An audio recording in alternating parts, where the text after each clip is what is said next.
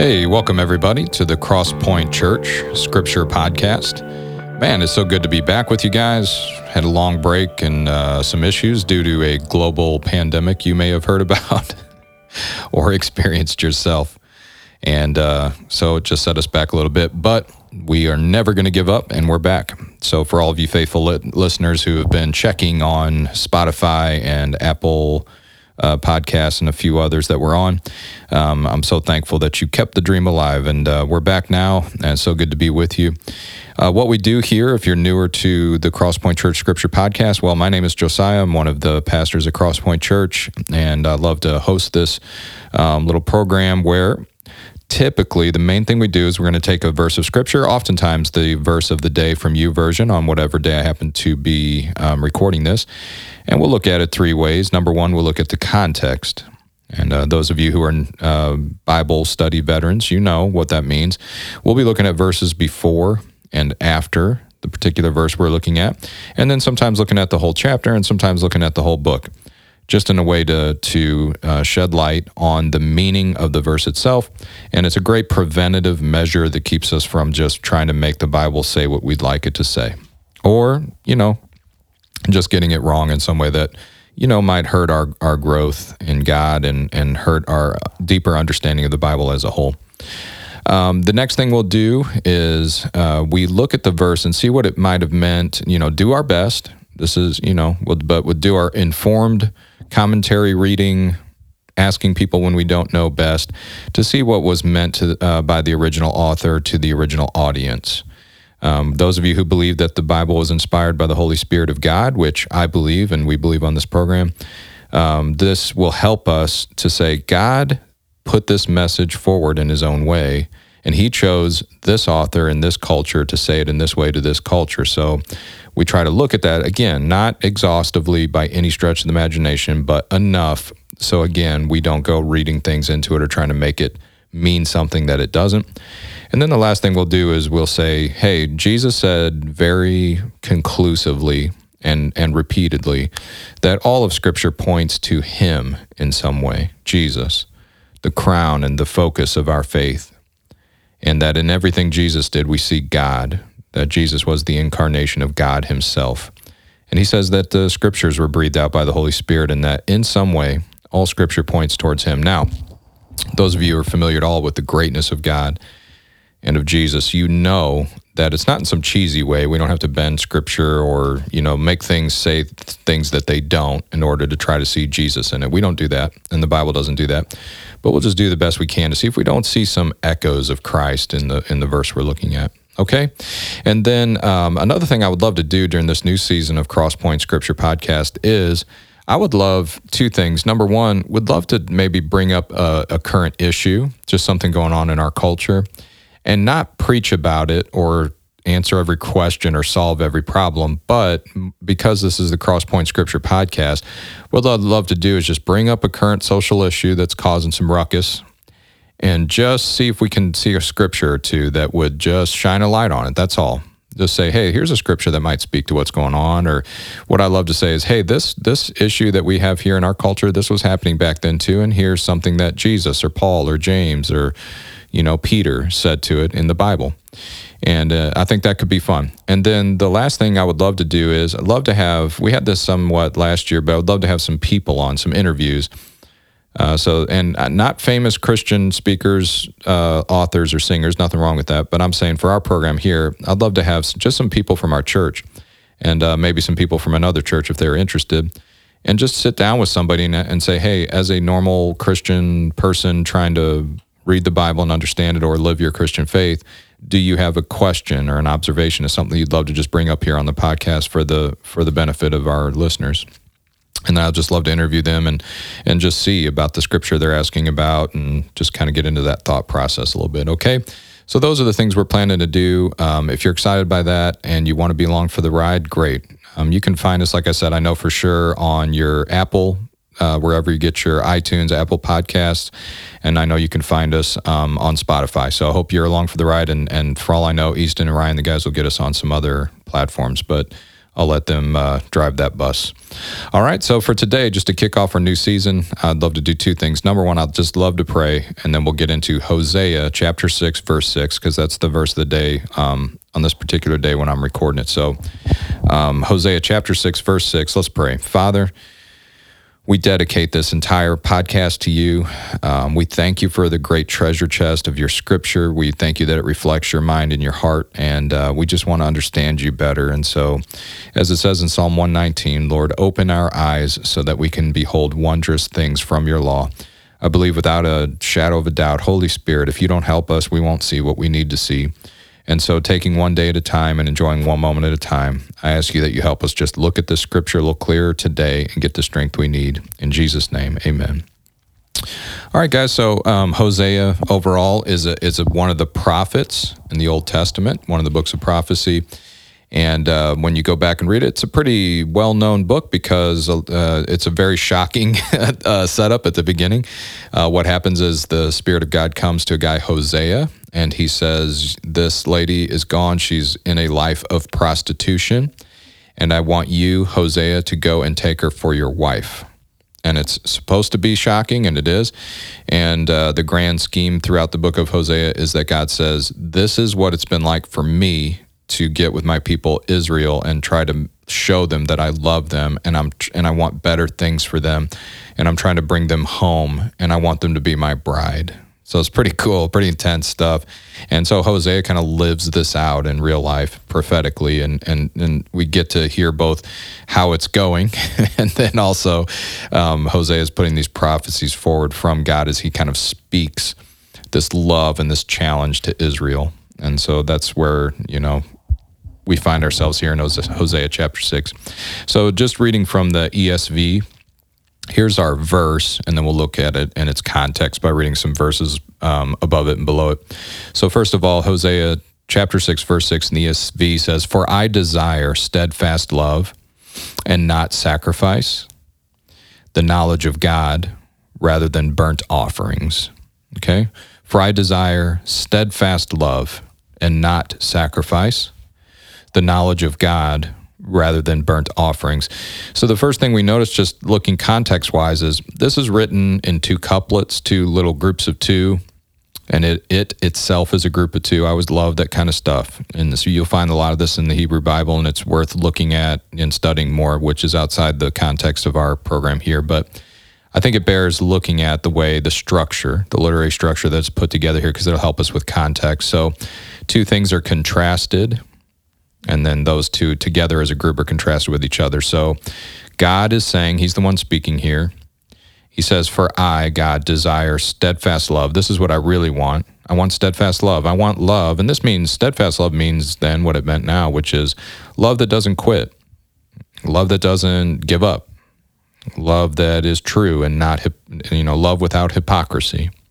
That's what God wanted from his people and not sacrifice. And then the next uh, couple things that are contrasted is God says, For I desire the knowledge of God. He wanted people to know him, he wanted to be known rather than burnt offerings. Okay? So steadfast love and the knowledge of God were ideal. That's what God wanted. And he contrasts it here with sacrifice and burnt offerings. Now, we don't have time to get into it all, but um, oh, you know what? We'll go back and pick this up as we go through what it would have meant uh, to its original audience. So, just in its context here, we can learn that God is speaking and He's saying, What I really wanted from you guys was for you to love me steadfastly, and I wanted you to know me. And instead, i have got sacrifice and burnt offerings. So he's contrasting these things, okay? And we know that God is uh, in a broken-hearted mood here. You know that uh, he's expressing his heart here because if we go, let's just go back up. We could go further back, but let's just go to verse four to help us with the context. And in chapter six, verse four, God starts this way: "What shall I do with you, O Ephraim?" That's uh, like you know, nickname is not right, but it's it's like a name of love. You know reaching back to one of the names of the tribes and just saying, you know, calling them that, like, remember, you know, like a special name for them. And he does it again here. Look, what shall I do with you, O Judah? There's another tribe. And he's kind of using their their name. You know, he's reaching out to them. What shall I do? What am I going to do with you guys? Your love is like a morning cloud. Okay, so a morning cloud it appears in the morning and disappears by noon, like the dew that goes early away. So you wake up in the morning, the grass is wet, but you give it an hour, it's going to be gone. Therefore, I have hewn them. This idea of uh, cutting down, pruning, cutting down. I've hewn them by the prophets.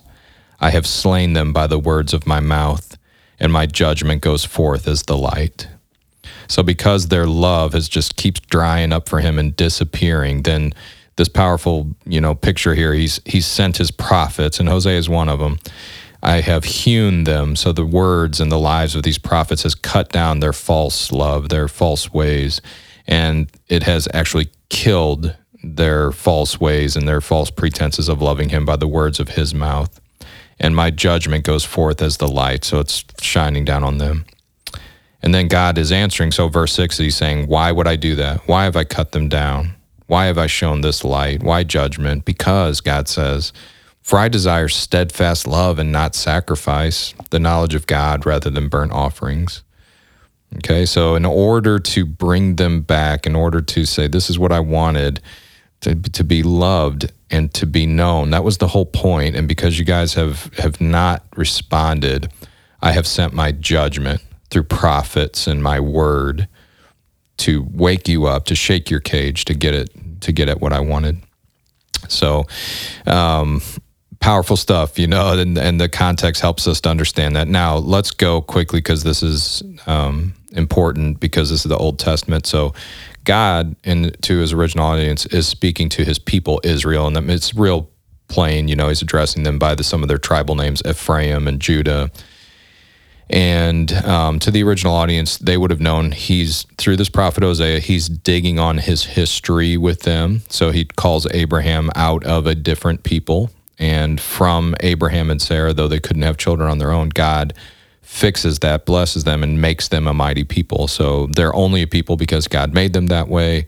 And he did it because he loves them and he wanted to show his love for them to the rest of the world. So when they don't love him back, it's like this big, man, it's heartbreaking. And God is just expressing that through uh, Hosea here. And then when he, and we don't have, this is a huge subject, so we won't have time to get into it all, but he's the very first time when he he saves them from Egypt, he brings them out into the wilderness. There's always there's already this kind of complaining against God and what are you doing? And it's so hard to trust you and this is new and I don't get it and they rebel and and all this and God saying I love you but you guys can't act this way and you got your 10 commandments and you got you guys always go astray in your hearts from me and so in order to for you to approach me and not be destroyed because of my holiness here are these sacrifices and burnt offerings that I need from your hand to express, you know, we are not right. We are not who we should be. Here's these sacrifices and burnt offerings as an appeal for forgiveness, as an appeal for the forgiveness of their sins. You'll find this through the whole five books of Moses Genesis, Exodus, Leviticus, Numbers, Deuteronomy. It's, you know, there's so much there to study, but that's the basic idea. But God was saying, why these sacrifices? Why burnt offerings? Because I love that kind of thing? No, because I had wanted steadfast love and the knowledge of God. I wanted you guys to know me and to love me and, and, like I love you. And so so the whole, you know, this is so interesting to me because, you know, the original audience here would have been the Old Testament people of God. And you hear, not as much as you used to, but you still hear this kind of myth that the Old Testament is just about judgment and law. Like the whole point from, you know, Genesis to Malachi is that God is just telling everyone he's angry, which of course is not true. If you go and read it for yourself, you'll find it's not true. But here we have um, evidence of it where God is saying through Hosea to his original people, I love you and I want you to know me. The sacrifice and the burnt offerings wasn't the point, it was a way for you to come to me. Okay. And so that's what the original audience would hear. And so it's okay for us to hear that. You see what I'm saying? Like if this is what it meant to the original audience, that God's saying, hey, any amount of this judgment or light that I've brought into your life, it, it's not because I need you to sacrifice something for me. It's not because I need burnt offerings from you. God doesn't need anything from you. It's as always, and we know this from the New Testament because Jesus said the same thing. We know our New Testament tells us this is eternal life, that they might know you, the only God, and the one you have sent, Jesus Christ. Isn't that great? Knowledge of God and steadfast love is still the point. God hasn't changed, and it's still what he's trying to get at. And we know from the Gospels in the New Testament that that's why his son Jesus came. We know that is it says in John 3:16, "For God so loved the world." Still the motivation that he sent his only son that whoever would believe in him might not perish but have everlasting life. And so there's still that judgment there. Judgment of sin, God abhors sin and won't have it. That's why some are perishing, dying. But if you don't want that, God doesn't want it either. And he's and he's reaching out. So I've always just trying to show you my love and, and want you to know me um, as I know you. And so the original audience there helps us to see how we might see Christ in this. You understand? We can we can follow. How would this point towards Christ? Well, as we study our Gospels, the life of of Christ, and as we get into the New Testament letters and things that point back towards Jesus and His life and what He's done for us, we see this is still God's heart. That the judgment that would that goes forth as the light, that judgment that was laid on Christ on our behalf, and also that someone was hewn down by the prophets and slain by the words of his mouth. But we know that the Bible tells us Jesus died in our place, that he received the full judgment and wrath of God, so that again we would get the clearest possible view that God desires steadfast love and not sacrifice the knowledge of God rather than burnt offerings. And we know this because Jesus said he came to fulfill the law and he would have been referring to um, Hosea along with um, you know the rest of the law. He came to fulfill the law and the prophets, not to abolish them. So I desired steadfast love, not sacrifice, the knowledge of God rather than burnt offerings, and to show you that here's my son as a sacrifice and a burnt offering. Do you see that? So just powerful points to Jesus in that way as a fulfillment of the law. So, um, just briefly, how could this help us in our daily life. I'm sure there's a million ways as I'm sitting here talking with you guys about it. Um, something that occurs to me. I so often get hung up on these things that I think God wants me to do for Him. It's a big trap in my life. You know, I've got to do this for God. I'm God would be happy with me if I did X. This is how I'm falling short and need to catch up with God. It happens to me all the time. Maybe maybe that does you too. And I wonder, I love those moments. It's so hopeful and refreshing for me when I look around and I say, oh, yeah, I remember now. What God desires is steadfast love, love without hypocrisy, not being a uh, sunny day friend only, but steadfast love towards Him. And He wants me to know Him. And all of a sudden, it breathes life back into those things that I should be doing. So instead of, oh, I got to read the Bible or got to be mad at me, I have to go to church or got to be mad at me, all that kind of stuff. No, um, that's all dead. And it's not what God wanted anyway. We could almost read this verse and say, For I desire steadfast love and not just Bible reading, prayer time, and church attendance, the knowledge of God rather than just, you know, only playing Joy FM and so on like this. You know, there's all those things are good. We should do them. They help us. But if we do them because we want to show steadfast love towards God because of his love towards us and because we want to know God better, all of a sudden it breathes life into those things. And the most important thing is we have God sharing his heart right here, telling us that that's what he wanted rather than, you know, just rote obedience. That's his heart. He wants it that way. That's pretty cool. All right, guys. Well, so thankful to have you um, back on for now and uh, happy to be here with you. Always excited. This helps me so much with uh, my walk with God, and it's a good way for me to get into the scripture as well. So I'm glad you guys could just be here for that. So if you have any um, requests, things you'd like to see on the Crosspoint Church Scripture podcast, any questions you might have, you can always address those to J S E R R A at thecrosspoint.com. J S E R R A at thecrosspoint.com. And I always do my best uh, to answer any questions you may have. So appreciate you guys being here with me, and I'll see you next time.